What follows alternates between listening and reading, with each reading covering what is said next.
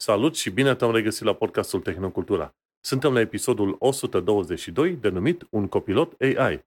Gazele tale preferate, Vlad Bănică și Manuel Cheța te salută. Hello, Vlad! Salutare! Bine v-am regăsit. Uite, acest episod este înregistrat în data de 21 martie 2023. Pardon, nu 2023, e și 23. Punct. Ne-am hotărât să zicem deja varianta scurtă a anilor. Deci am pomenit asta pentru că, teoretic, de astăzi începe primăvara. Și așa că, cum altfel să-ți începi primăvara dacă nu cu un nou episod de podcast Tehnocultura, nu? Și așa că începem primăvara cu următoarele subiecte principale. AI, Microsoft Copilot sau Copilot de la Microsoft, Copilot AI de la Microsoft, Acer și biciclete electrice și Internet Archive este sub atac. Să nu uităm, pe toate platformele unde ascultăm, unde asculti podcastul nostru, nu uita să dai un like, un share și, bineînțeles, un review, în așa fel încât să ajungă la cât mai mulți oameni. Și, bineînțeles, acei oameni la rândul lor îi rugăm să dea un share pe mai departe. Pentru că podcastul acesta crește, crește efectiv organic. Dacă este să te uiți, noi am avut campania cu Superblog, dar a fost prima și singura ce am avut-o în care, să zicem, promovăm podcastul într-un fel. Dar în rest, podcastul ăsta a avut o creștere probabil de vreo cât 30-40% de la an la an tot așa din oameni care au ascultat și au dat pe mai departe. Așa că mulțumim frumos. Și să intrăm în uh, ce am făcut noi în ultima săptămână. Nu știu dacă, Vlad, dacă ai ceva de pomenit. În cazul meu, um, zi. Te rog, începe tu. Ok, o să încep eu. În cazul meu, nu am mare lucru de pomenit, în afară de, de faptul că jobul meu este în tehnologie și deschis codul, dar va, ar fi foarte plictisitor să pomenesc oamenilor ce fac. Plus că am semnat un NDA, deci n-am voie să dau pe multe detalii. Pe de altă parte, ce m-a bucurat pe mine în ultima săptămână e softul uh, respectiv sau site-ul respectiv numit adliniuțauris.com. Și am mai pomenit de el de vreo câteva ori ce să mai pomenesc pentru că este genial. Cum uh, în anumite cazuri nu-mi place să citesc articolele astea lungi de 5, 10, 20 de minute de citit. Ce fac? Pun articolele în site-ul Adauris și cam într-un minut, două, deja generează varianta audio. Și atunci, odată ce a generat varianta audio, eu pot să mă plimb liniștit în acel joc super mega vestit, Fuel, pe dealuri, prin vări, prin, prin ape, prin pârâuri, ascultând uh, articolul respectiv. Și ce interesant e că am testat cu, cred că vreo 10-20 de website-uri diferite. Cei care au programat Adauris și-au dat seama cum să, să scoată în evidență doar uh, partea importantă din uh, articolul respectiv, chiar dacă are multe reclame, tot felul de bannere pe aici pe acolo, Până la urmă, Adauris chiar își dă seama de conținutul potrivit și îl redă în format audio chiar foarte fain.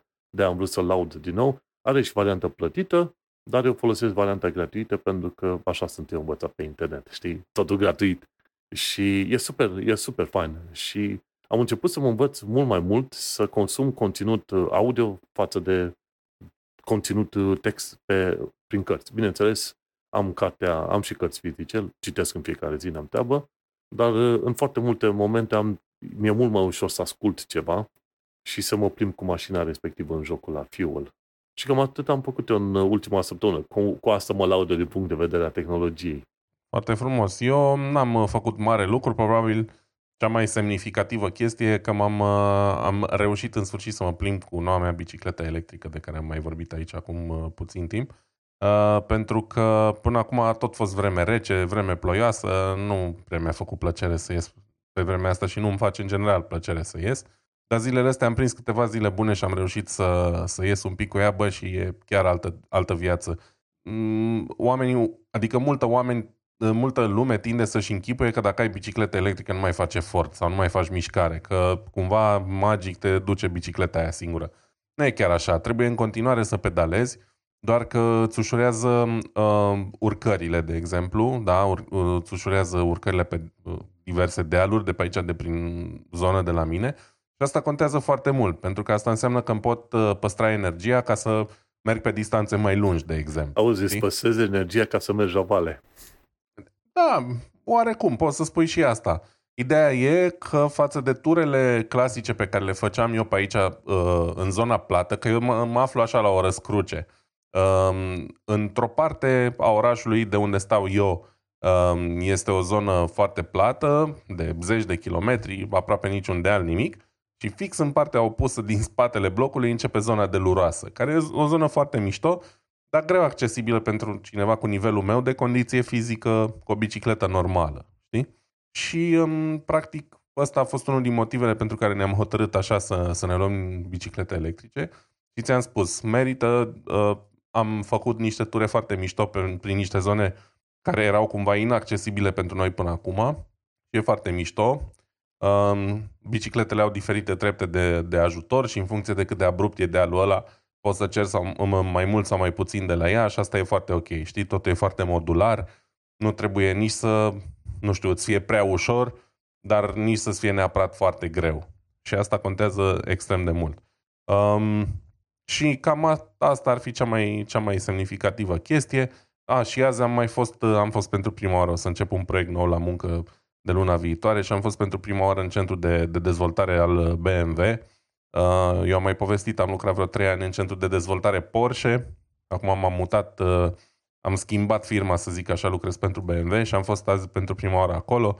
Am văzut niște mașini în diferite faze de, de dezvoltare, foarte mișto. Evident că nu pot să dau foarte multe detalii nicio despre asta, dar uh, sunt entuziasmat pentru că o să testez din nou pe mașini și o să am um, oportunitatea să conduc prototipurile astea în curând și cumva ăsta ar fi highlight-ul săptămânii mele, să zic așa. Știi, e fain că putem uh, să ne bucurăm că la muncă facem chestii faine și în cazul meu nu pot să zic că fac chestii extraordinare, dar ceva mai nou pe industria pe care lucrăm noi, un produs mai nou, mai interesant așa și lucrează efectiv zeci de oameni la chestiunea aia și îți dai seama, te bucură că participi la ceva nou și bineînțeles o să putem vorbi despre asta probabil prin toamnă, iarnă, acolo, când îi dăm drumul, atunci pot să dau și mai multe detalii cât o fi voie. Da, e fain când poți să lucrezi și să te bucuri de niște chestii. Băi, aici facem noi ceva mai, mai special, așa, știi? Da, categoric. Hai în cazul meu să încep eu cu prima știre de la The Register și anume Internet Archive este sub uh, atac. Știi că Internet Archive, ei au site-ul ăsta numit Wayback Machine și foarte fain că te poți duce acolo să vezi tot felul de, să zicem, pagini și versiunile în care au apărut uh, paginile respective. Pe, efectiv, Internet Archive nu numai că salvează o anumită pagină la un moment dat, care are snapshot-uri, dar uh, mai are și snapshot-uri la date diferite. Poți să-ți dai seama când a apărut pentru prima oară o pagină în Wayback Machine și după aia diverse modificări pe care, le-au, uh, au, care, au, care au apărut pe pagina respectivă de-a lungul timpului. Și din punctul ăsta de vedere este foarte interesant. Știi că îți povesteam la un moment dat, zic, când am descoperit pentru prima oară internetul și torentele ce vrei tu, parcă descărcasem la un moment dat zeci de mii de cărți, în caz că pică internetul vreodată și cine știe, cine știe, poate cineva o să aibă nevoie de niște cărți. Și era vorba de un torent de cărți românești, foarte multe, nu știu cum reușiseră să le obțină ăștia pe acolo. Bineînțeles că mai devreme sau mai târziu mi-am dat seama că o asemenea chestiune este total inutilă, pentru că există website-uri gen Wayback Machine unde sunt salvate nu 5.000 de cărți, sunt milioane de cărți, sunt milioane de website-uri salvate acolo și alte chestii de genul ăsta, știi? Și în principiu pe internet, orice te-ai gândit tu că există sau s-a făcut, în mod sigur e cineva sau că există sau ar exista sau ai vrea să faci tu, în mod sigur cineva undeva a făcut-o. Și asta e mica mea istorie cu Internet Archive. Revenind la atacul la adresa lui Internet Archive, este vorba de faptul că Internet Archive e, funcționează și ca o librărie digitală. Și ce înseamnă asta? Ei au cumpărat cărți de la publisher, de la ce vrei tu pe acolo, și au și varianta fizică, dar au scanat și variant, au scanat cărțile respective pentru a obține varianta digitală. Și conform legilor din SUA și, și sau din Canada, pentru că Internet Archive este în Canada, mi se pare, din ce știu eu, ei au voie să împrumute varianta digitală a cărții, dar la câte, o, câte unei persoane odată. De exemplu, ai varianta fizică, la fel cum cartea fizică poți să o dau la tine și pe de la tine la altcineva, doar o singură persoană poate să uh, aibă cartea respectivă o dată, tot așa și varianta electronică. Și atunci Internet Archive are o metodă prin care, prin librăria asta digitală, îți poate da o carte, o dată ție și după ce o returnezi tu, sau ce iei cu forța, cum ar veni, poți să dea cartea aia doar la o singură altă persoană. Și atunci este un uh, lucru foarte ok. Ceea ce se întâmplă este faptul că sunt vreo câteva edituri din asta foarte mari, numit Hachette Book Group, HarperCollins, uh, Collins Publishers, John Wiley and Sons și Penguin Random House, Asta patru edituri care au vândut cărți către Internet Archive, au spus că n-au Internet Archive n-a semnat cu ei nu știu ce contracte din asta de uh, distribuirea cărților în format digital. Și aici este foarte, foarte mare problemă că Internet Archive spune, băi, eu odată ce am plătit cartea asta, am dreptul să o difuzez și fizic și digital, dar la o singură persoană. Pe când uh, cei de la cele patru edituri vor să dea în judecată Internet Archive pentru bani sănătoși, respectiv să distrugă varianta el, cum se zice, electronică sau digitală a celor cărți. Cel puțin să distrugă, dacă nu chiar să-și ia bani de la, de la Internet Archive. Și cei de la The Register ziceau, ok, e, e posibil ca Internet Archive să fie distrusă. Bine, acum e cam, e cam exagerată, știi, descrierea asta din titlul sau titlul ăsta, dar uh, adevărul e că acum e o chestie de legalitate pe acolo. Ce ai voie, ce nu ai voie în varianta asta digitală. Oricum, gândindu-ne la varianta digitală, e, e cât se poate de ciudat, știind că ai un produs în variantă digitală și poți să dai la o singură altă persoană, știi, ceva de genul ăsta, știi, și să limitezi în felul, în felul ăsta, știi? E ca și cum ai, ai încercat să recreezi ideea de blockchain, știi? Unde ai, de exemplu, acele NFT care poate să fie în proprietatea doar unei singure persoane la un moment dat, înțelegi? Dar nu e blockchain aici, n-are nicio treabă, știi, cu treaba asta. Și acum rămâne de văzut cum se hotărăsc ăștia, cel puțin judecata, mi se pare undeva prin, prin New York treaba asta, să decidă ce, ce va decide, să zicem, judecătorul ăsta. Din punctul meu de vedere, atâta timp cât uh, se dă o singură carte unei singure persoane în variantă digitală, este chiar ok. Dacă asta să mă gândesc mai bine, aș zice că, până la urmă, Internet Archive, dat fiind că face un lucru bun, comunitar, așa, cine își face cont, deci, la Internet Archive, ar fi avut dreptul să, nu numai persoana aia, ci oricare altă persoană să citească varianta digitală, înțelegi? Și mi se pare, mi se pare chiar ok. Într-adevăr, și publisherii își fac tot felul de probleme din asta, dar de cele mai multe ori, dacă stai să te gândești, publisherii fac scandal pentru că e vorba ei de să câștige bani de pe urma unor acțiuni nu se ducă banii mai departe către autori, înțelegi? Nu știu că cred că am mhm. discutat noi odată de Amazon, pentru că atunci când cumperi o carte fizică pe Amazon, ok, banii se duc la autor. Dar când cumperi o variantă, o carte în format e-book, mi se pare că nu se trimit bani către autor, înțelegi? Nu știu, cred că am avut uh. o discuție, ceva de genul. Da, nu știu exact, uh, nu știu exact unde se duc banii sau cum se distribuie, Cert e că, din, din ce am înțeles și eu din articolul ăsta de la The Register, ideea ar fi că, na, evident, editurile astea, pe lângă faptul că vând cărți fizice, vând și e-book-uri și atunci doresc ca oamenii să cumpere și e-book-uri. Doar că mie mi se pare ușor necinstit în momentul în care eu am cumpărat deja o carte într-un format, fie el fizic sau digital, să nu beneficiez și de celălalt format. Adică, cum să spun, când cumperi doar e-book-ul, ok, ai cumpărat doar e-book-ul, e o decizie asumată, înseamnă că teoretic nu ai nevoie de copia pe hârtie. Oricum, de cele mai multe ori, cel puțin pe Amazon, e-book-ul costă la fel de mult ca cartea fizică sau foarte apropiat, în condițiile în care e-book-ul are zero cheltuieli pentru editură, da? Pentru că PDF-ul e la oricum ca să-l dea la printat. Deci, cumva, N-au făcut absolut nimic pentru, pentru chestia aia. A, pardon, au indexat capitolele ca să poți să te duci la capitolul pe care îl vrei tu. Eventual, maxim asta au făcut. Da? Dar dacă ai cartea în format fizic, mi se pare un pic așa, golănie, ca să, ca să zic așa, să mai vrei să-mi iei bani și pe varianta digitală. Da? Cei de la, um, știi cum e, cei de la Penguin House mi se pare că îți specifică la cartea fizică, spune dacă vrei varianta online, te rog, intră pe site-ul nostru ca să obții și varianta online. Deci unii Măi, fac dacă așa. o oferă gratis, respect, dar atunci n-ar trebui să aibă nicio problemă cu ce fac uh, oamenii ăștia la The Internet Archive. Um, sunt, de exemplu, destul de mulți artiști care vând viniluri, dacă tot uh, am uh, boala asta cu discurile de vinil, care în momentul în care cumperi discul de vinil îți, îți oferă și un cod de download pentru MP3-uri, de exemplu. Pentru că e logică, din moment ce ai discul în format fizic, ai plătit deja, deții muzica, da? Și eu, dacă vreau, am toată aparatura necesară să digitalizez vinilul. Dar ei fac, îmi fac un favor și zic, bă, noi oricum avem muzica și în format digital, poți să o descarci de acolo dacă vrei. Știi? Mi se pare cumva normal să se pune problema așa. Acum, îți dai seama, ei vor să câștige cât mai mult și atunci încearcă să elimine orice fel de, să zicem, concurență neloială, găsesc avocaților de cuvință. Da, dar nu e concurență neloială, că până la urmă inclusiv păi judecătorul a spus că, băi, vedeți că până la urmă voi nu puteți să demonstrați că ați pierdut bani de pe urma Internet Archive. Și vorba de Internet Archive care e un proiect, un ONG care să ajută pe toată lumea, peste tot pe acolo, știi?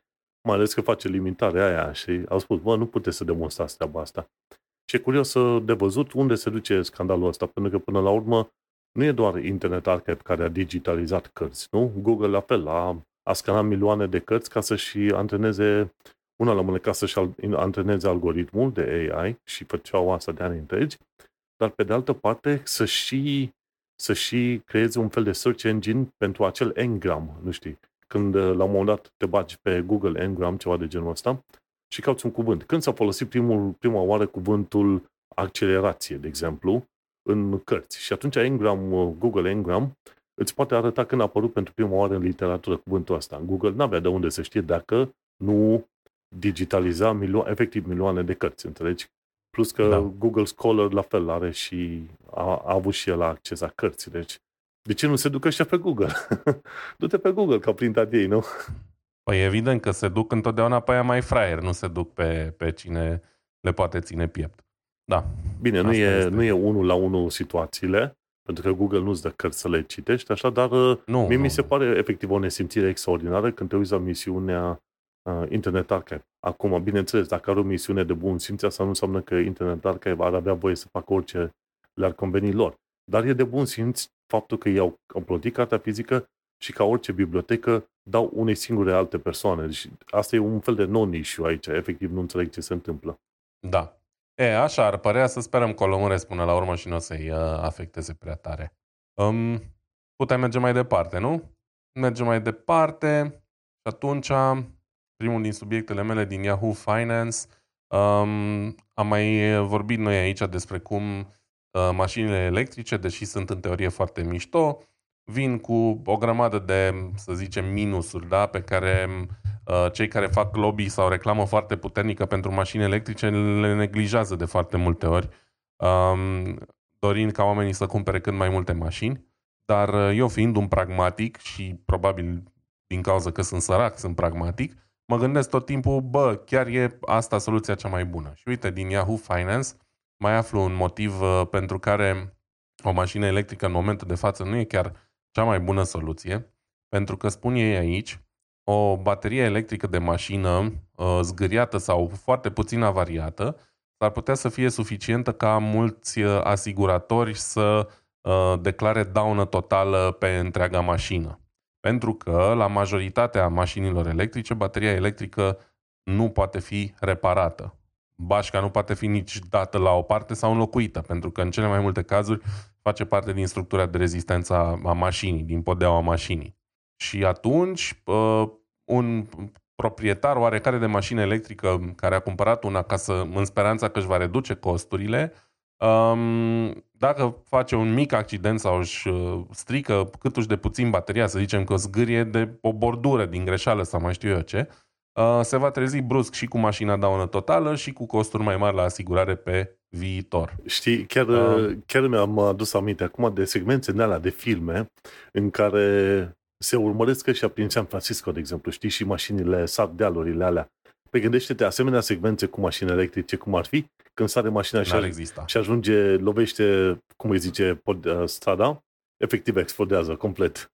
Da, e o analogie bună. E, poate n-ar exploda uh, complet, știi?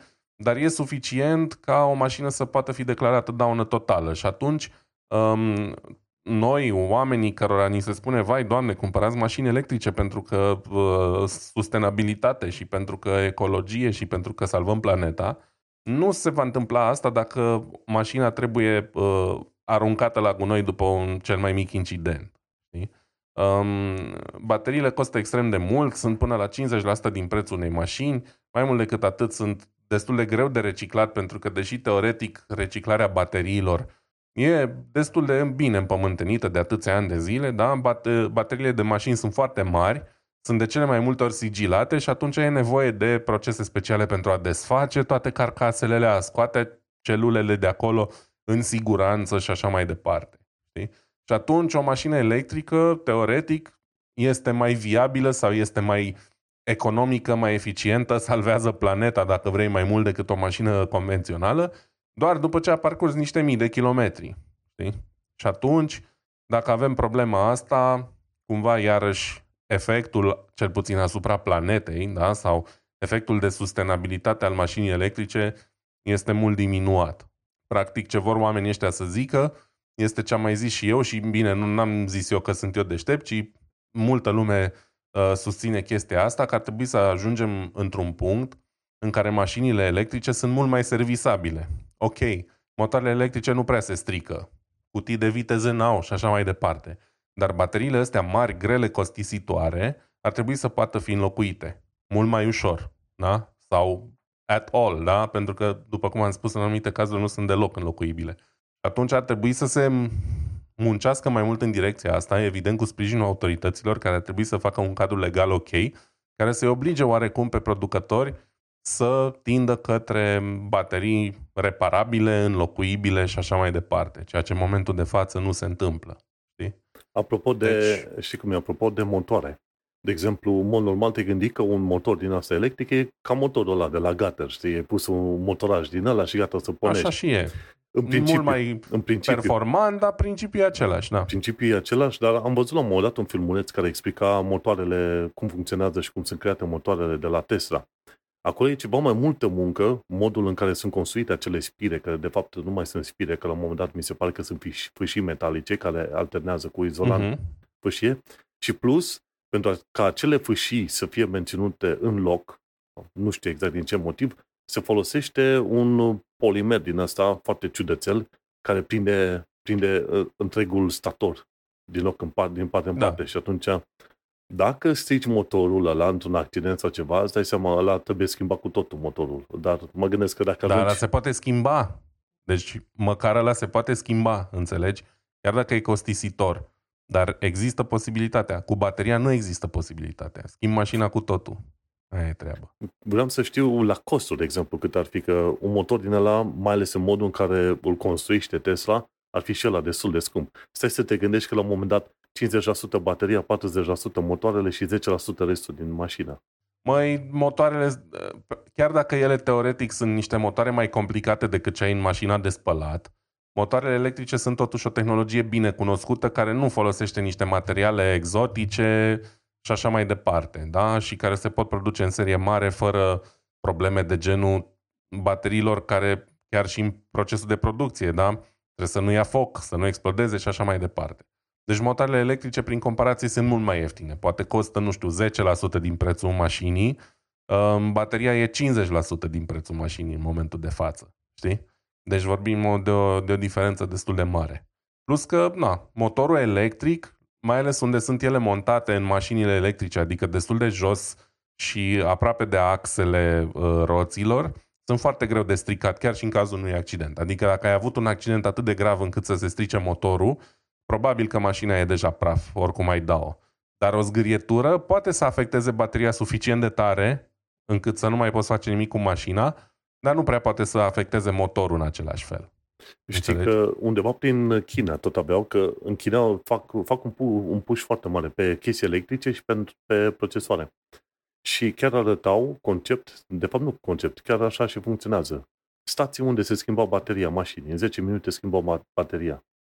Și da, atunci da, așa asta, ceva trebuie asta implementat. e un concept foarte ok. E un concept foarte ok, dar după cum am mai vorbit noi, asta ar însemna că toate mașinile trebuie să folosească același standard de baterii. Știi? Adică nu putem face chestia asta separat și pentru Tesla, separat pentru BMW, separat pentru Volkswagen și așa mai departe. E, nu e plauzibil. Știi? Um, probabil că de acolo s-ar începe, dar ideal ar fi ca bateria aia să devină standard, la fel cum combustibilul e standard. Sau da? cum... N-am nevoie de benzină Ferrari și de benzină BMW. Benzina e la fel pentru toată lumea. Bateriile, nu? Sunt A, AA, AAA și așa mai departe. Sunt standarde. Păi teoretic așa sunt și celulele uh, din care fac ei bateria mare a mașinii. Dar aici vorbim de pachetul întreg, da? Deci pachetul întreg, de fapt, ceea ce se numește de fapt baterie de acumulatori că fiecare celulă e un acumulator, da? Bateria de acumulatori, formată din sute de acumulatori, ar trebui să fie standard ca să poată fi uh, înfăptuită chestia asta. Evident, în China, acolo se fac mai ușor, să zicem, cadrul legal se face mai ușor pentru chestiile de genul ăsta. Nu e așa mare pushback din partea companiilor că pot pierde foarte repede dreptul de a opera în China, dar e posibil. Uite, mai povestisem, cred că la un moment dat, de scuterele Gogoro, care sunt disponibile la închiriat aici în München, de exemplu, și o companie din Taiwan care a implementat sistemul ăsta și în Taiwan sunt foarte populare, din câte am înțeles. Efectiv, scuterul are două baterii în el, cu mâner. În momentul în care s-au golit, te duci la un perete din ăla, pui bateriile tale, iei alte două baterii încărcate și pleci mai departe. Știi? Deci cumva ăsta e viitorul, să zicem, pentru vehicule electrice. La scutere e ușor că, nu, bateriile sunt mult mai mici și mai ușoare. La biciclete aproape că nu există niciun fel de problemă pentru că oricum bateria e mică, o iei în casă, o încarci și așa mai departe. Nu, nu mergi 500 de kilometri cu bicicleta pe zi, cum mergi cu mașina. La mașină, în continuare, mai sunt de rezolvat chestiile. Și trebuie să se treacă peste niște orgolii pe acolo, asta știm. Hai să, A, absolut. hai să mergem la următorul subiect, care e tot de la The Register și este vorba de faptul că imagini cropuite pe pixel vor conține imaginele originale. Vor, pardon, conțin. Este un bug. Ce se întâmplă? Ci că cine a avut un Google Pixel de la versiunea 3 încoace, din 2018, și a făcut screenshot-uri de imagini și la un moment dat a, a încercat să cropuiască imaginea. Știi, să zicem că se vedea, ce știu, numele de, a unui cont de Facebook, dar tu vrei să arăți doar mesajul, înțelegi? Ei, ai cropuit și ai salvat imaginea respectivă în uh, telefonul tău. Ce, ce au descoperit doi, uh, doi cercetători a fost că imaginea respectivă, cropuită, încă conține detalii din imaginea originală. Și dacă știi să faci anumite chestiuni de wizardry, de, de comprimare, de compre, comprimare, da, compresiune, pardon, online, uh, nu online, uh, digitală, atunci reușești să obții aproape imaginea originală.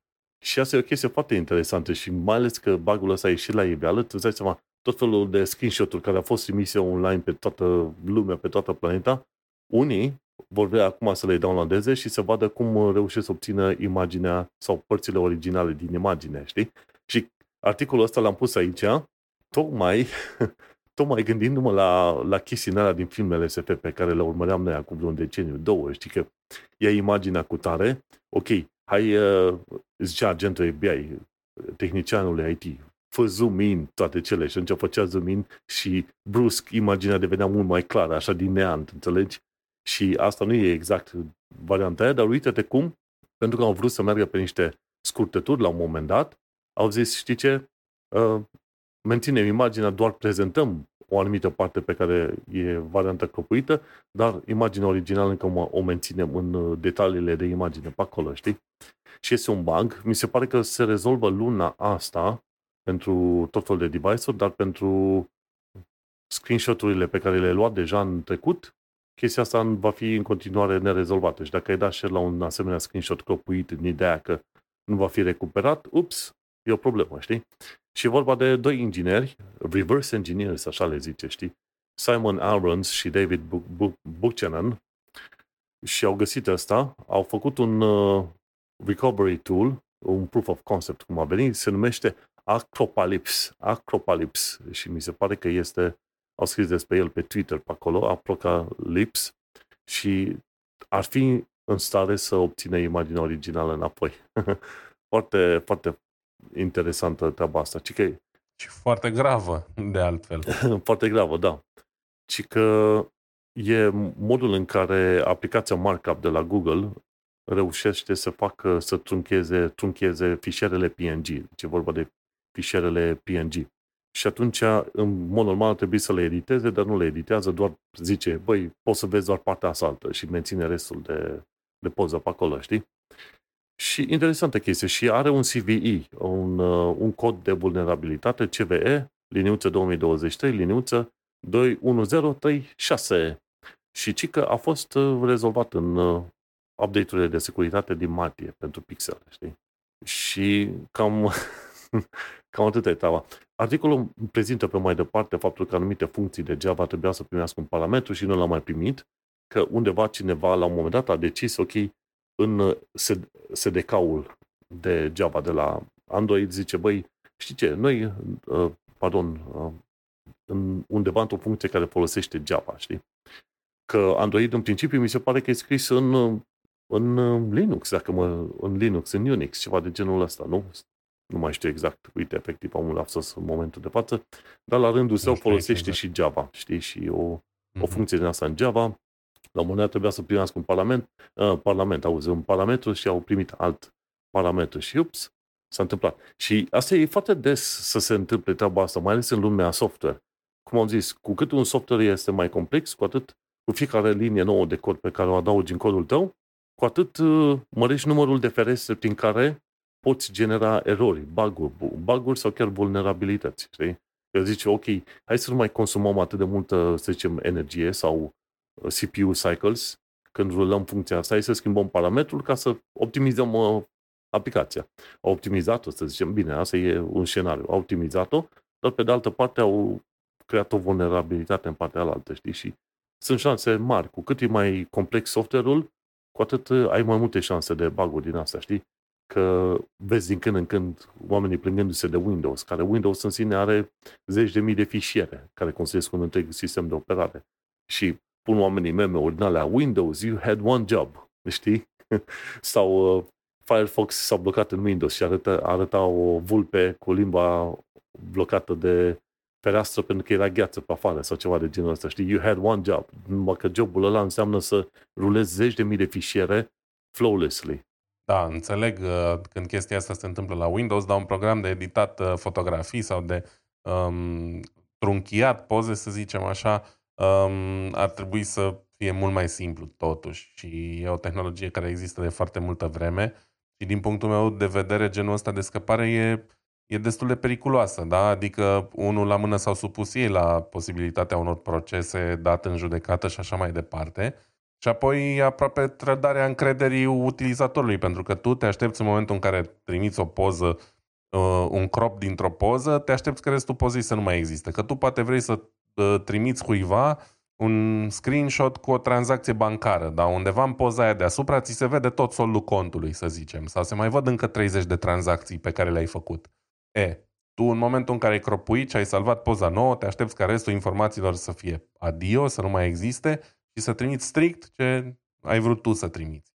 Pe când dacă nu e așa, evident că lucrurile astea pot fi folosite și în scopuri uh, mai puțin onorabile și practic trădează încrederea utilizatorului, știi, în momentul în care se întâmplă o chestie de genul ăsta. La fel cum uh, a fost recent uh, un scandal cu um, camerele de securitate de la uh, EUFI, care e o marcă a uh, ăstora de la Anchor, prin care ei se lăudau că, vezi, doamne, totul este stocat local, nu e nimic în cloud, și de fapt au fost prinși că toată informația aia trecea prin cloud, știi? Iarăși au înșelat așteptările utilizatorilor lor. Unii oameni țin foarte mult la chestia asta și eu țin la chestia asta, adică dacă cumpăr un produs care zice, bă, noi nu stocăm informații în cloud, Probabil că de asta l-am și cumpărat, da? Că dacă m-ar interesa ceva cu stocare în cloud, mă gândesc că sunt alternative mai bune. Așa și aici. Dacă tu îmi zici că în momentul în care cropuiești o imagine, faci să pară, îmi lași de înțeles că restul informației a dispărut, de aia folosesc tool tău, că altfel poate m-aș orienta către altul, dacă aș ști ce se întâmplă în, în fundal. Știi? În fine, să sperăm că nu o să fie repercusiuni prea grave și că nu sunt multe uh, screenshot-uri cu informații sensibile ce pot fi recuperate. Păi, uh, numai să te uiți pe Twitter la un cont oarecare și să vezi că în mod sigur la un screenshot făcut de undeva cândva. Înțelegi? Măcar un screenshot, dacă nu mai mult. Dai seama. Da, dai seama. De zice, cum, cum au numit ăștia? I-au numit uh, proof of concept, l-au numit acropalypse. Acropalypse. Știi, un fel de apocalipsă a cropuirilor. I-au dat, da, un, i-au dat un nume bun. Da, exagerat și nu prea, știi? Pentru că pentru unii chiar poate fi uh, foarte tragic. În fine, uh, să sperăm că, adică eu nu sunt printre ei că n-am pixel, sper că și tu ești safe și cam atât am de zis. Um, bun, hai să mergem mai departe atunci. Um, din Ars Technica am aflat că Acer pe care îl cunoaștem toți ca un producător de laptopuri, uh, rețelistică, telefoane mobile chiar și așa mai departe. Și monitoare, um, cam și un monitor Acer Predator. Monitoare, da, multe, adică în principiu sunt băgați în tot ceea ce înseamnă computere. Um, schimbă un pic macazul și se duce într-o direcție uh, nouă pentru ei, dar cumva din ce în ce mai populară general vorbind și e vorba tot de biciclete electrice, un subiect atât de drag mie. E vorba de o bicicletă compactă uh, care se numește EB, EBII, că acum e la modă să pui două iuri unde nu trebuie două iuri. Um, o bicicletă ușoară electrică um, care nu prea are nicio legătură cu PC-urile în afară de faptul că are o aplicație de telefon, să zicem. Um, deci o mișcare îndrăzneață pentru Acer, dar pe de altă parte, după cum am spus, e un domeniu foarte puternic în creștere ăsta al bicicletelor electrice și bicicletele astea compacte sunt um, mai căutate ca oricând. Eu însuși am dorit să-mi iau uh, o bicicletă din asta compactă pentru că îmi doream niște biciclete care pot fi băgate cu ușurință în portbagaj. Nu vreau neapărat să-mi iau un portbagaj de biciclete, dar având în vedere că am aproape 2 metri, e aproape imposibil să găsesc ceva de genul care să mi se și potrivească și am renunțat la idee. Um, și EBI ăsta e făcut pentru persoane de înălțime de până la 1,85 m, deci, na, persoane de înălțime medie, nu monștri ca mine. Um, are o baterie de 460 de W care poate fi scoasă și care poate fi folosită chiar și ca uh, zi, uh, acumulator extern cu USB-C, dacă vrei să-ți încarci telefonul sau laptopul de la bateria de bicicletă. Um, are doar 16 kg, ceea ce e foarte ok pentru o bicicletă electrică. Motorul este în rata din față, un sistem destul de atipic pentru o bicicletă convențională, de astea compacte um, folosesc soluții din astea mai, mai ieșite din comun. Um, și viteza maximă pe care o poate atinge asistat e trecut aici în mile pe oră, 15 mile pe oră, asta vine undeva la 20-24 de km pe oră, cam similar cu ce fac și ceilalți producători și oferă o autonomie de până la vreo 100 de kilometri. Asta e puțin tel, dar, mă rog, e o bicicletă compactă, nu e o bicicletă de cursă lungă, 100 de kilometri pentru o bicicletă e mai mult decât suficient. Bineînțeles că nu scăpăm nici aici de termenii de inteligență artificială. E descrisă bicicleta asta ca AI-driven, da, adică condusă de AI, pentru că acum, la, ca să fii la modă, trebuie să, trebuie să folosești acronimul ăsta peste tot. La ce se referă ei când zic chestia asta? E, vor să zică că bicicleta um, presupus se adaptează la stilul de pedalat al uh, celui care o folosește și la puterea sa, um, la condiții și așa mai departe, astfel încât învață în timp cum preferi, câtă asistență preferi, uh, când ai nevoie de mai multă asistență, când ai nevoie de mai puțină și atunci îți oferă o experiență foarte personalizată. Eu fac chestia asta manual pentru că am niște butoane plus și minus pe computerul bicicletei mele și în funcție de când am nevoie de mai multă sau mai puțină asistență, apăs acolo pe plus sau pe minus, nu e un capăt de țară. Deci e doar un gimmick, să zicem, ce oferă ei aici. Um, după cum spuneam, se poate conecta și la o aplicație de telefon care îți permite să încui și să descui bicicleta și, na, evident, poziționare GPS și mai multe um, funcții acolo, probabil distanță, parcursă, timp și așa mai departe, chestii destul de standard. Um, da, Auzi, cam atât. Știi cum o să-mi dau seama că eșuează? Sunt două, două motive. Unul la mână, Acer acționează în uh, lumea electro, electrocasnicilor, electronicelor, pardon, în, în lumea asta în care ai precizat-o deja, deci faptul că se bagă la biciclete electrice, se bagă într-un univers total nou și sunt șanse mari să eșueze, dar a doua, în mod sigur eșuează, sau dacă nu sper să eșueze, pentru simplu motiv că ei folosesc AI în, în uh, ideea de a zice, ok, facem ceva mai dinamic. N-ai nevoie de AI. Dacă ei au nevoie de un AI ca să-și dea seama în anumite situații când trebuie să ajute puțin mai, mai mult cu, ce știu, cu uh, puterea în motor sau alte chestii, înseamnă că fac ceva foarte greșit pe acolo între și cineva pe undeva Ai trebuie schimbat, înțelegi? Și... Stai liniștit. După cum am mai spus, AI e un termen atât de uzual în ziua de azi încât orice rahat e cu AI, chiar dacă nu are nicio legătură de fapt cu ceea ce ne așteptăm noi când auzim termenul de inteligență artificială. Exact, este efectiv o bulă. Acum, în momentul în care mănânci AI dimineață cu unt și pe aia te duci la wc și scoți AI pe partea elaltă și când din nou orice faci, bei o cafea sau te duci cu bicicleta, totul numai AI stânga și dreapta, îți dai seama că suntem efectiv într-o bulă. Am nu știu câta bulă cu AI. Știi, de data asta e altă bulă, știi? Și se vor calma oamenii mai devreme sau mai târziu, știi? Dar ăsta e unul dintre motivele pentru care nu mi-aș o bicicletă de la Acer, știi? Pentru că cumva ei mint mai mult sau mai puțin bădit, știi, cu toată chestia asta, cu bicicletele lor electrice, știi? Plus ar trebui să da. continue să stea pe, pe domeniul lor, fratele meu. O firmă care se împarte în 7000 de domenii, crezi că va face ceva bine? Adică va fi expertă în ceva? Clar nu va fi expertă, dar e un domeniu la modă. Uite, până și BMW, până și Porsche, până și, cred că Volkswagen au experimentat treaba asta cu făcut de biciclete și încă o fac. Din când în când mai scot câte o bicicletă BMW sau câte o bicicletă Porsche. O fac bine, nu o fac rău, dar o fac extrem de scump și atunci n-au cum să aibă succes. E o chestie în care se mai bag așa nișat, probabil, nu știu exact din ce motiv, dar uh, din când în când o mai fac. La fel și Acer, să zicem că ei au cumva un picior în lumea tehnologiei și cumva bicicleta electrică, cred ei, că ar fi un business care se potrivește cu, um, cu ce fac ei sau cu ce făceau ei până acum. Nu strică să încerce, pentru că probabil nu vor pierde foarte mulți bani, nu e super greu să faci o bicicletă, e mai ușor decât multe alte lucruri. Uh, evident că nu e nici foarte ușor, dar mă gândesc ca un parteneriat cu un producător de șasie sau cadre de bicicletă, ei oferă tehnica electronică și așa mai departe și la sfârșit vedem ce este. Știi? Um, n-am văzut aici, poate mă mai uit odată așa foarte pe scurt, n-am văzut niciun preț, deci încă nu se știe cât va costa chestia asta sau dacă va ieși vreodată pe piață. Contează extrem de mult și asta. Marketing. Ca idee, ă, o bicicletă ieșită din comun nu e neapărat cea mai rea idee, indiferent de la cine vine, pentru că piața asta a compactelor, ți-am zis, e la mare căutare și sunt puține oferte serioase. Majoritatea producătorilor care fac genul ăsta de biciclete, gen din ele împăturibile, da, foldable sau așa compacte, sunt cam niște chinezării. Știi?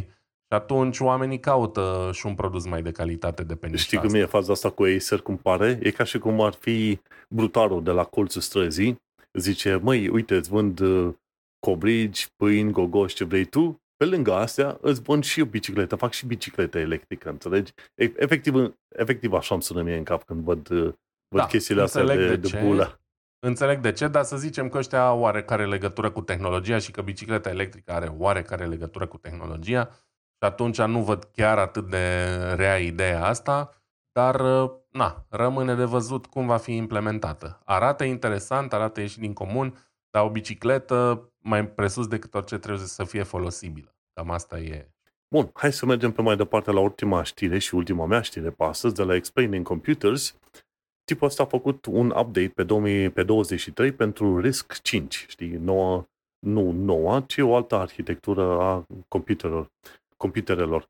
Că, în mod normal, știm că există arhitectura x86 folosită de către AMD și Intel, de exemplu, arhitectura asta fiind modul în care e construit, efectiv, uh, îi se spune ISA, Instruction Set Architecture, deci arhitectura setului de instrucțiuni, ca să zicem așa. Și în principiu, când, uh, când e vorba de procesoare, ai nevoie de, o, de partea hardware construită într-un anumit mod, știi? Și vrei să ai uh, procesoare cât de cât, să zicem, generaliste, care nu sunt strict specifice pe, o anumită, pe un anumit tip de funcție, știi?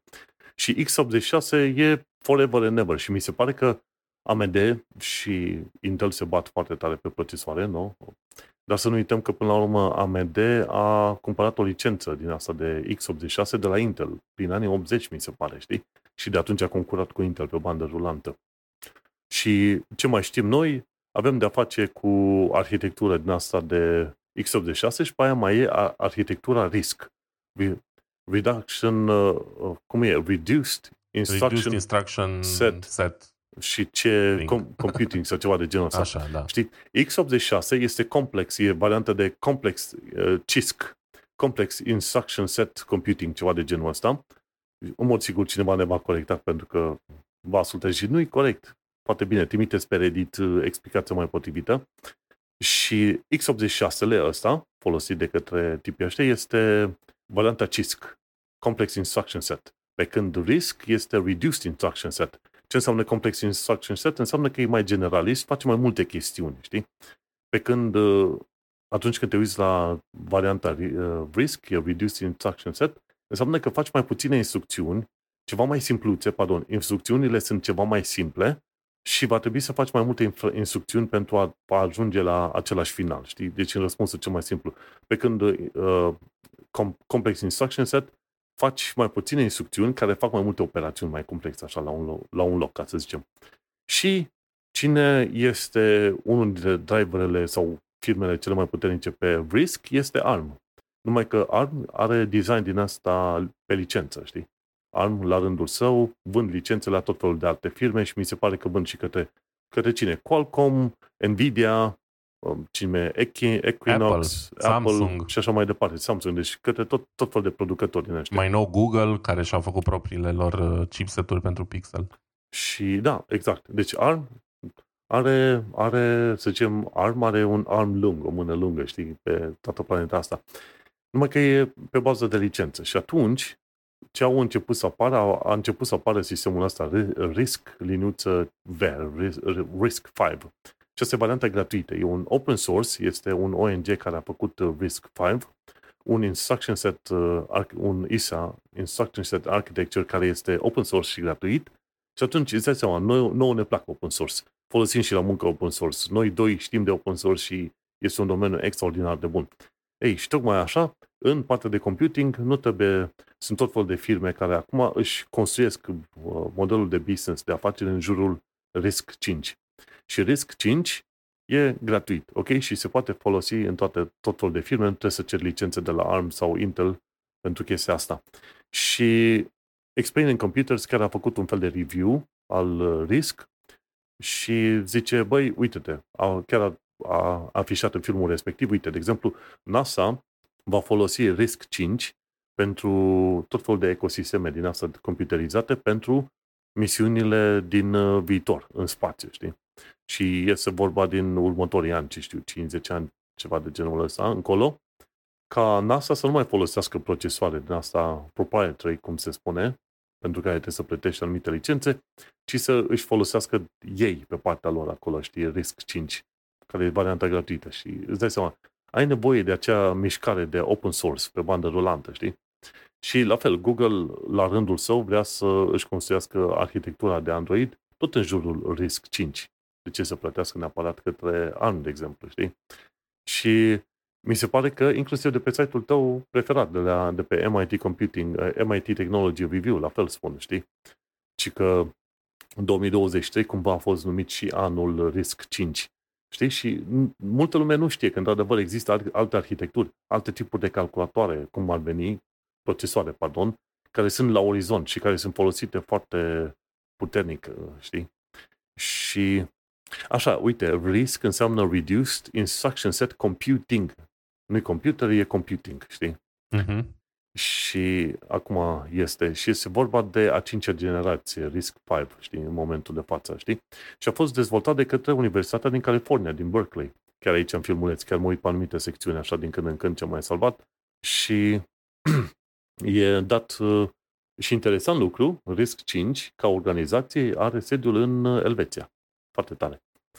Și acum stai să te uiți ce fel de firme sunt orientate pe Risk 5. E Google, e Huawei, dar uite, sunt foarte multe alte tehnolo- firme din uh, China. Dacă stau să mă uit, uh, sunt unele care au nume pe care nu le poți citi că e în chineză, dar uh, printre care e și Alibaba Cloud. Știi? Merg pe open source. Chiar foarte tare pe acolo. Înțelegi? Păi, normal că merg pe open source, pentru că nu le convine niciunora să plătească drepturi de licență Cine are monopol în domeniul arhitecturilor ăstora poate să ceară până la urmă cât vor pe licențiere, recte ARM pentru arhitectura lor sau Intel AMD pentru x86 și atunci toată lumea trage în direcția asta, să facă cât mai bună platforma asta open source. Știi? Momentan se folosește în general pentru chestii embedded, inclusiv în automotive se folosesc uh, microprocesoare uh, cu um, set de instrucțiuni RISC, dar uh, practic ce se dorește e să devină mult mai generalistă chestia asta. Poate chiar să înlocuiască ARM pe viitor, dacă nu și x86-64. Și ar putea, pentru că există deja un push foarte mare acum ca să ajute să fie folosit în end-user computing devices, gen laptopuri sau calculatoare, chiar și sau pe varianta de servere, de enterprise, știi? Deci chiar, da. chiar se bat oamenii pe direcția respectivă și o, o să fie bani, bani sănătoși făcuți cu partea asta, cu open source open source ca să zic așa, știi? Și uite, sunt niște în embedded, că tot ai pomenit, în embedded, în aplicațiile astea, ce știu, la mașini sau în alte părți, în iulie 2022 erau deja 10 miliarde de procesoare. RISC 5 deja au fost uh, șipuite, vândute în lumea largă, știi? Și mi se pare că inclusiv Qualcomm are vreo 650 de milioane de nuclee de RISC 5 deja uh, vândute, ca să zicem așa, și Western Digital, de la Storage, la fel, la rândul lor, au chestii de genul ăsta și folosesc uh, în controlerele de SSD, de SSD-uri, uh, au procesoare din asta RISC-5.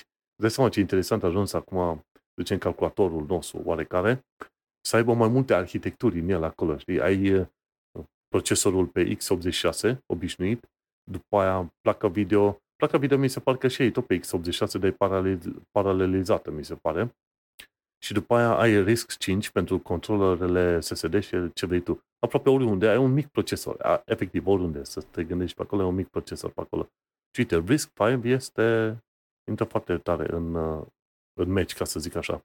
Și există firme gen Ventana, că mă uit acum, care folosesc chestia asta, au de la Alibaba, la fel, firmă, și e CPID, deci chestia asta chineze, când e vorba de chestii chineze, o să vezi întotdeauna un nume din asta ciudățele, știi?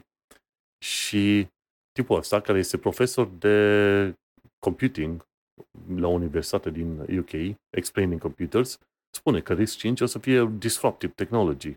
Și e interesant că putem vorbi și despre asta acum. În momentul de față sunt uh, plăcuțe alea micuțe pe care pe mini computers sunt cumva, știi? Le poți uh, cumpăra pentru câte, cât 10, 15, 20 de dolari și te poți juca cu ele pe acasă, știi? Nu știu, nu știu exact cum se numesc acum, dar sunt.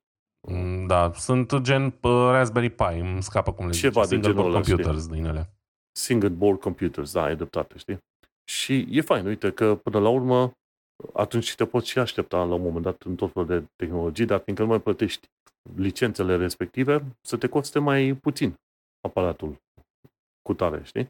Și de obicei produsele open source au și, au și added benefit, cum ar veni, au un plus că sunt uh, ceva mai sigure, știi? Pentru că sunt verificate de către întreaga comunitate. Înțelegi? De aia WordPress-ul nu e așa de ușor să spargi un site de WordPress. De ce? Fiind open source, toată lumea poate să vadă codul și atunci se descopere tot felul de erori cât mai repede posibil. Dar e foarte fain, uite, am vrut să, deși nu mi-am luat și nu m-am jucat în în ultimii, ce știu, 70 ani cu plăcuțele astea, single board computers, ce vrei tu, îmi place să știu că ceea ce vedem noi, cum se bate și Intel și AMD, nu sunt singuri. Și nici procesoarele de telefoane nu sunt singure. Există altceva, un alt univers care se dezvoltă chiar sub nasul nostru, știi? Și asta e Risk 5. Da. E, un lucru bun, uh, categoric, iarăși suntem în, în niște domenii în care uh, a existat sau încă există monopol, de exemplu, clar de departe pe Android monopolul este de partea ARM. Pe sisteme desktop uh, e aproape un monopol, e un oligopol să zicem în orice caz uh, cu x86 și ARM, dar uh, x ARM este aproape inexistent totuși pe piața desktop. Acum a început Microsoft să lucreze mai abitir la versiuni pentru arhitectura ARM ale sistemului de operare Windows, pentru că se cere și pentru că se presupune că în curând vor oferi uh, chiar ei uh, computere uh, Surface cu procesoare ARM și na, despre asta e vorba. Rămâne de văzut dacă risc e o arhitectură suficient de puternică încât să înlocuiască genul ăsta de procesoare pe viitor. Um, și trecem uh, foarte frumos la ultimul meu subiect uh, de pe ziua de azi. Nu putem evita o discuție despre inteligența artificială, mai ales că m-am uitat și la The One Show în weekend și Uh, au vorbit cu foarte mare entuziasm uh, Linus Kuluk despre, despre ChatGPT și inteligența artificială și de la ei am uh, primit sugestia asta de a vedea clipul ăstora de la Microsoft referitor la Microsoft 365 uh, Copilot. Um, Copilot e practic ce ar fi putut fi Cortana dacă acum 10 ani ar fi existat inteligența artificială, dar au, ar, au ars numele de Cortana, așa cum trebuie să inventeze ceva nou. Ehm, și Copilot e o denumire potrivită. Ce e Copilot?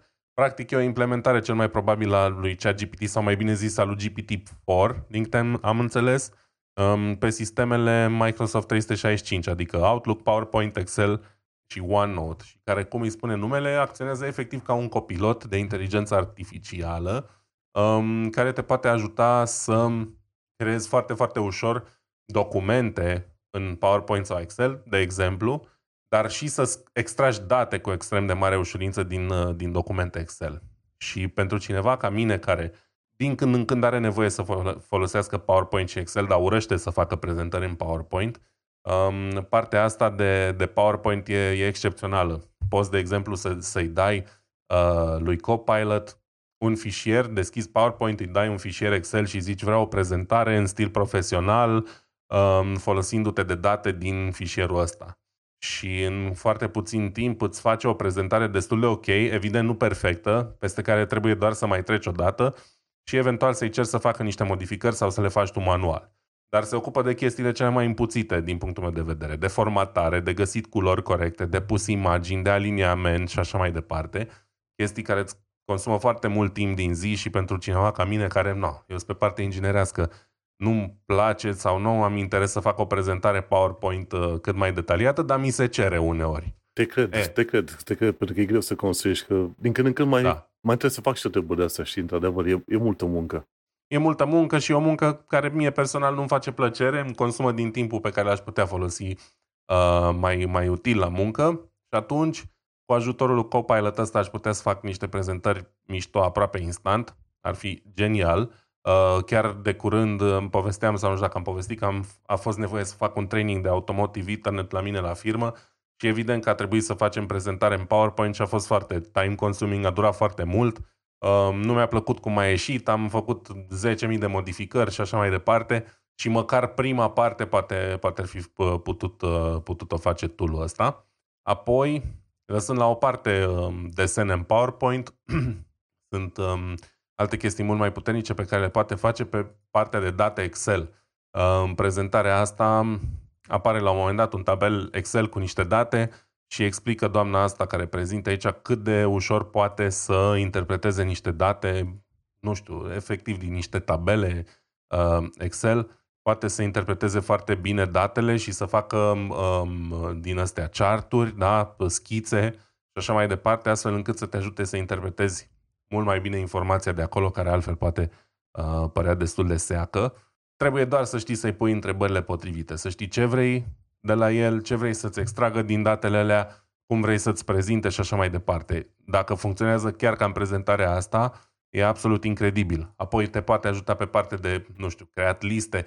A, mai are o funcție faină. Dacă ai nevoie să faci dintr-o prezentare PowerPoint un document Word sau invers, pe baza unui document Word să faci o prezentare PowerPoint, îi indici doar fișierul din care ai nevoie să ia datele și îți poate face chestia aia aproape instant. Deci astea sunt niște chestii cu adevărat folositoare și care m-ar convinge și pe mine să folosesc uh, stilul ăsta de inteligență artificială și chiar sper ca în următoarea variantă de uh, Office 365 pe care o să o avem la, la muncă să pot măcar să încerc să folosesc chestia asta. Um, sunt multe lucruri de povestit. Clipul ăsta are 10 minute și vă invit pe toți să-l urmăriți, mai ales dacă aveți de-a face cu uh, suita Microsoft Office. O să descoperiți niște chestii foarte, foarte mișto acolo. Ce interesant e că au folosit numele de Copilot. Gândește-te că la GitHub, GitHub are GitHub care este deținut de către Microsoft, ei au ceva, o chestiune numită Copilot pentru programatori să ajute să scrie uh-huh. funcții relativ ușoare, știi? Zice, încep să scrie o funcție sau ceva, sau scrii un comentariu în JavaScript și atunci uh, Copilot, nu numai în JavaScript, scrie un comentariu într-un limbaj de programare anume și atunci Copilot îți creează deja părțile principale a funcției respective. Pentru că, dacă să te uiți sincer, nu sunt foarte multe moduri în care poți să scrii o funcție de adunare a două numere, de exemplu, știi? Deci chiar nu ai multe moduri în care să scrii treaba asta, știi? Pentru că chesti, anumite chestiuni pot fi deja pregândite și pre, uh, prea, preaplicate, ca să zicem așa. La noi, la firmă, nu au acceptat să folosească AI-uri din mai multe motive. În primul și în primul rând, e fiind vorba de faptul că una la mână le e teamă ca să nu fie dați în judecată. De exemplu, ok, acel copilot a fost antrenat pe tot felul de repositories, și publice și private, și atunci le e teamă ca la un moment dat Copilot să scrie un cod, programatorul să zică, ok, arată bine, o să-l folosesc și codul respectiv să fie mult prea apropiat cu, ce știu, cu codul dintr-un uh, alt repozitor din asta privat. Și atunci cumva o altă firmă să afle și să te dea în judecată că ai copiat codul, știi, ceva de genul ăsta. Așa. Atunci asta da, e, normal. E, e, o frică destul de mare. Deși Copilot pe, pe mai mulți oameni îi ajută și îi distrează. Dar nu un setting de muncă, deci game over. Iar când e vorba de chat GPT, noi am și primit instrucțiuni la muncă. Dacă vreți să vă faceți investigații de cod sau ce, orice fel, nu aveți voie să compiați absolut nimic de pe platformele noastre informatice în chat GPT. Deci e clar interzis, știi? E măsură disciplinară dacă faci treaba asta. Are sens, a vorbit și la noi în firmă de chestia asta și culmea, eu am fost la care a atras, a atras atenția, zis, bă, punea, pusese întrebarea un coleg ce ar fi dacă ar fi să folosim pentru, nu știu, automatizări de test, de exemplu. Da, o chestie care, iarăși, în domeniul ăsta e destul de time consuming. Și am zis, zic, da, trebuie vorbit, dar trebuie vorbit în primul rând cu clientul, cu BMW, pentru că acolo sunt niște chestii de securitate, adică probabil că undeva în Terms of Service zice că orice crezi cu botul respectiv rămâne cumva în proprietatea lor și evident că nu cred că ar fi ok pentru nimeni asta. Și au rămas așa un pic surprinși, da, chiar? Adică de la niște nemți care sunt de regulă genul de oameni care nu-și asumă niciun fel de riscuri și care întorc problema pe toate părțile înainte să ia o decizie, au părut foarte surprinși că cum să fie o problemă să folosești la la muncă, știi? E clar că e o problemă, mai ales într-o într-un domeniu atât de secretoman cum e automotiv, da? cum e construcția de mașini. Evident, sunt niște chestii, să zicem, mai simpluțe în care se poate folosi sau mai generale, da? unde nu trebuie să dai foarte multe detalii interne, să zicem, dar pentru chestii foarte de detaliu, foarte specifice pentru un domeniu sau altul, cel mai probabil nu va putea fi implementat așa de ușor, doar în momentul în care va exista o variantă, nu știu, plătită, chit că costă, nu știu, 1000 de euro licența, da, unde să scrie clar că proprietatea rămâne a ta, știi, proprietatea intelectuală a ce creezi cu tool respectiv. Da, mai Ceea sunt, ce probabil nu se va întâmpla. mai sunt o serie de probleme de rezolvat așa și cred că va mai dura probabil un, 1-2 ani de zile până când să poți aplica chestiile astea în firmă, la tine, la mine, în alte, multe alte locuri. Și mi-aduc aminte de Microsoft Copilot, știi, e vorba, a trebuit să-l numească asistent sau Clippy, să zică Clippy versiunea 2. Era, era super faină dacă era faza, faza asta. Clippy era relativ util. Până că făceai ceva într-un, într-un document Word, îți apărea Clippy și zicea, uite, ai vrea să salvezi asta sau ai vrea să faci, era relativ util și era simpatic pentru că era o agrafă cu ochi, știi, era, era probabil una dintre chestiile cele mai interesante de la Microsoft, știi, când a apărut Clippy. Asta trebuia să fie Clippy 2. Da, n-ar, n-ar fi fost o idee rea, adică cumva, din punctul nostru de vedere, care suntem bătrâni și nostalgici, uh, ar fi fost o idee simpatică, dar vezi tu, nici măcar Cortana n-au folosit la care, doamne, cât au lucrat la Cortana, cât s-au lăudat, cât au încercat să ne o bage pe gât. Dar ei cumva vor să diferențieze ce e acum de ce a fost până acum, știi? Cu orice preț. Și de aia au renunțat, uite, iarăși, compar cu automotive. Uh, pentru cine n-a observat, 90% dintre producătorii de autovehicule au creat game noi pentru mașinile electrice pentru că nu mai vor să le asocieze cu denumirile vechi. De exemplu, Volkswagen a făcut un Golf electric acum vreo 4 ani, dar nu a continuat. Modelele ulterioare nu se vor mai numi Golf, se vor numi ID3, ID2, naiba să le ia. Uh, BMW face asta, Mercedes și așa mai departe, pentru că vor să disocieze cele două game, ce a fost până acum cu ce vor face de acum încolo inclusiv să protejeze în caz de eșec uh, brandurile existente și cumva să creeze o identitate nouă, separată, diferită și așa mai departe.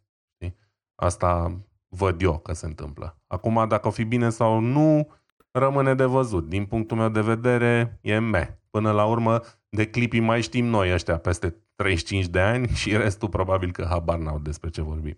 Știi ce mă interesa să știu de Microsoft Copilot este dacă e gratuit pentru toți care au uh, Microsoft 365, uh, știi? Cel puțin conturile astea enterprise de firme. Deci să vină gratuit din... ca un fel de add-on gratuit, știi? Da, din ce am înțeles, adică n-am înțeles de fapt. S-ar putea să fie gratuit, am auzit vorbindu-se despre chestia asta că va fi integrat în toate versiunile, dar eu știu că nici în Teams nu sunt gratis toate chestiile, adică sunt anumite lucruri pentru care se plătește separat. De exemplu, um, sau nu știu dacă se plătește neapărat, dar se pot uh, implementa separat. De exemplu, în Teams-ul companiei mele, Cognizant, am uh, aplicație de calendar, în Teams-ul de la BMW nu o am. Știi? Și ai zice, bă, e același lucru, dar uite că nu e. Acum nu știu dacă se plătește separat sau pur și simplu lipsește undeva o bifă. Știi? Rămâne de văzut.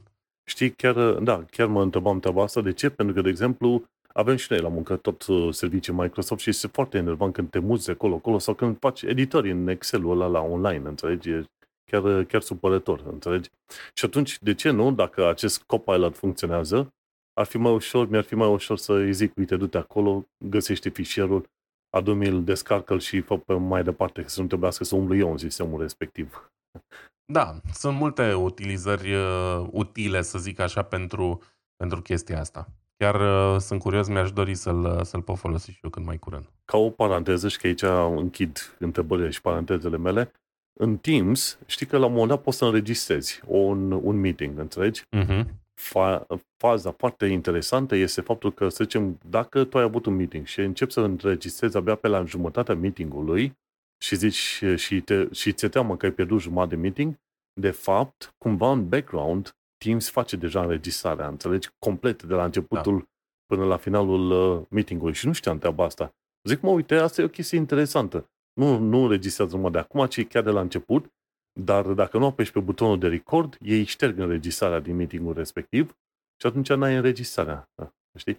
Da, apropo de asta chiar făceau reclamă, inclusiv cu, um, uh, cu Copilot ăsta. Mai e un clip pe site la Microsoft, pe YouTube Microsoft referitor la Teams, prin care poți cere Copilot să-ți facă un rezumat al discuției în cazul în care ai intrat mai târziu în conversație. Ceea ce e o chestie foarte mișto, știi? Ajungi cu 5 minute mai târziu că ai avut o ședință în paralel și zici, fă un rezumat. Și o să zic că Petrică a vorbit de cutare lucru și șeful i-a zis că e prost sau mai știu eu ce, știi? Deci îți face un rezumat rapid a ceea ce s-a întâmplat cât timp ai lipsit tu. Foarte tare. Da, și cam atâta, cam, da, e foarte bun. Uite, o să descoperim și cred că o să mai vorbim așa. În anumite puncte chiar ar fi util. Și e bun de știu, deci când aveți întâlniri pe Teams, trebuie să aveți grijă că dacă mai rămâne un singur om pe team la final și ați vorbit prostit pe meetingul ăla, omul e doar e suficient să apese pe record și la un moment dat o să aibă tot, toată întâlnirea înregistrată și atunci o să vezi ce discuții apar dacă oamenii nu erau foarte cuminți sau politico și meetingul ăla. Bun de știut, înțelegi? Mi s-a întâmplat chiar recent, doar că n-am vorbit pe nimeni de rău, uh, ci am dat drumul la muzică ulterior, că eu de obicei când lucrez merge niște muzică în fundal, evident când am ședință o opresc, și am dat drumul la muzică și cred că mă luase și cântatul la un moment dat. Și mi-am dat seama după vreo oră că sunt încă în ședință, pentru că eu am niște căști cu buton de uh, închis, pornit apel și uite că pe ședințele care îmi vin în calendarul de cognizant de la BMW nu funcționează mă al naibii butonul ăla întotdeauna. Și eu am crezut că am ieșit, sănătate, numai bine și n-a fost așa. Dar din fericire nu mi-a zis până acum, nu s-a plâns nimeni de nimic. Probabil că le plăcea muzica mea și atunci n-au avut ce să comenteze. Aia, aia, exact aia mă gândeam și eu, le plăcea că ai cântat în, în ședințe și au, au vrut să menține asta pentru viitor. Da. Bun, uite că am ajuns la final de episod, îți mulțumim pentru că ne-ai ascultat. Noi ne întâlnim pe A. săptămâna viitoare. Efectiv ne întâlnim pe săptămâna viitoare, dar uh, zic uh, shameless plugs, Vlad, din partea ta. Din partea mea nimic deosebit. Uh, doar Digit Analog pe YouTube, uh, canalul meu cu um, albume românești pe vinil și cam atât. Mai faceți și voi o donație, mai citiți o carte, știți voi chestii de-astea. Exact. În cazul meu, mă găsește lumea pe manuelcheța.com, unde am podcastul Un Român în Londra, pentru cine e interesat să afle ce descoperi în ultima săptămână cu Londra. Îți mulțumim că ne-ai ascultat. Noi ne mai auzim pe săptămâna viitoare. Uite, deja a venit primăvara. La, la mulți ani era să zic. La revedere. Salutare! Numai bine, ceau!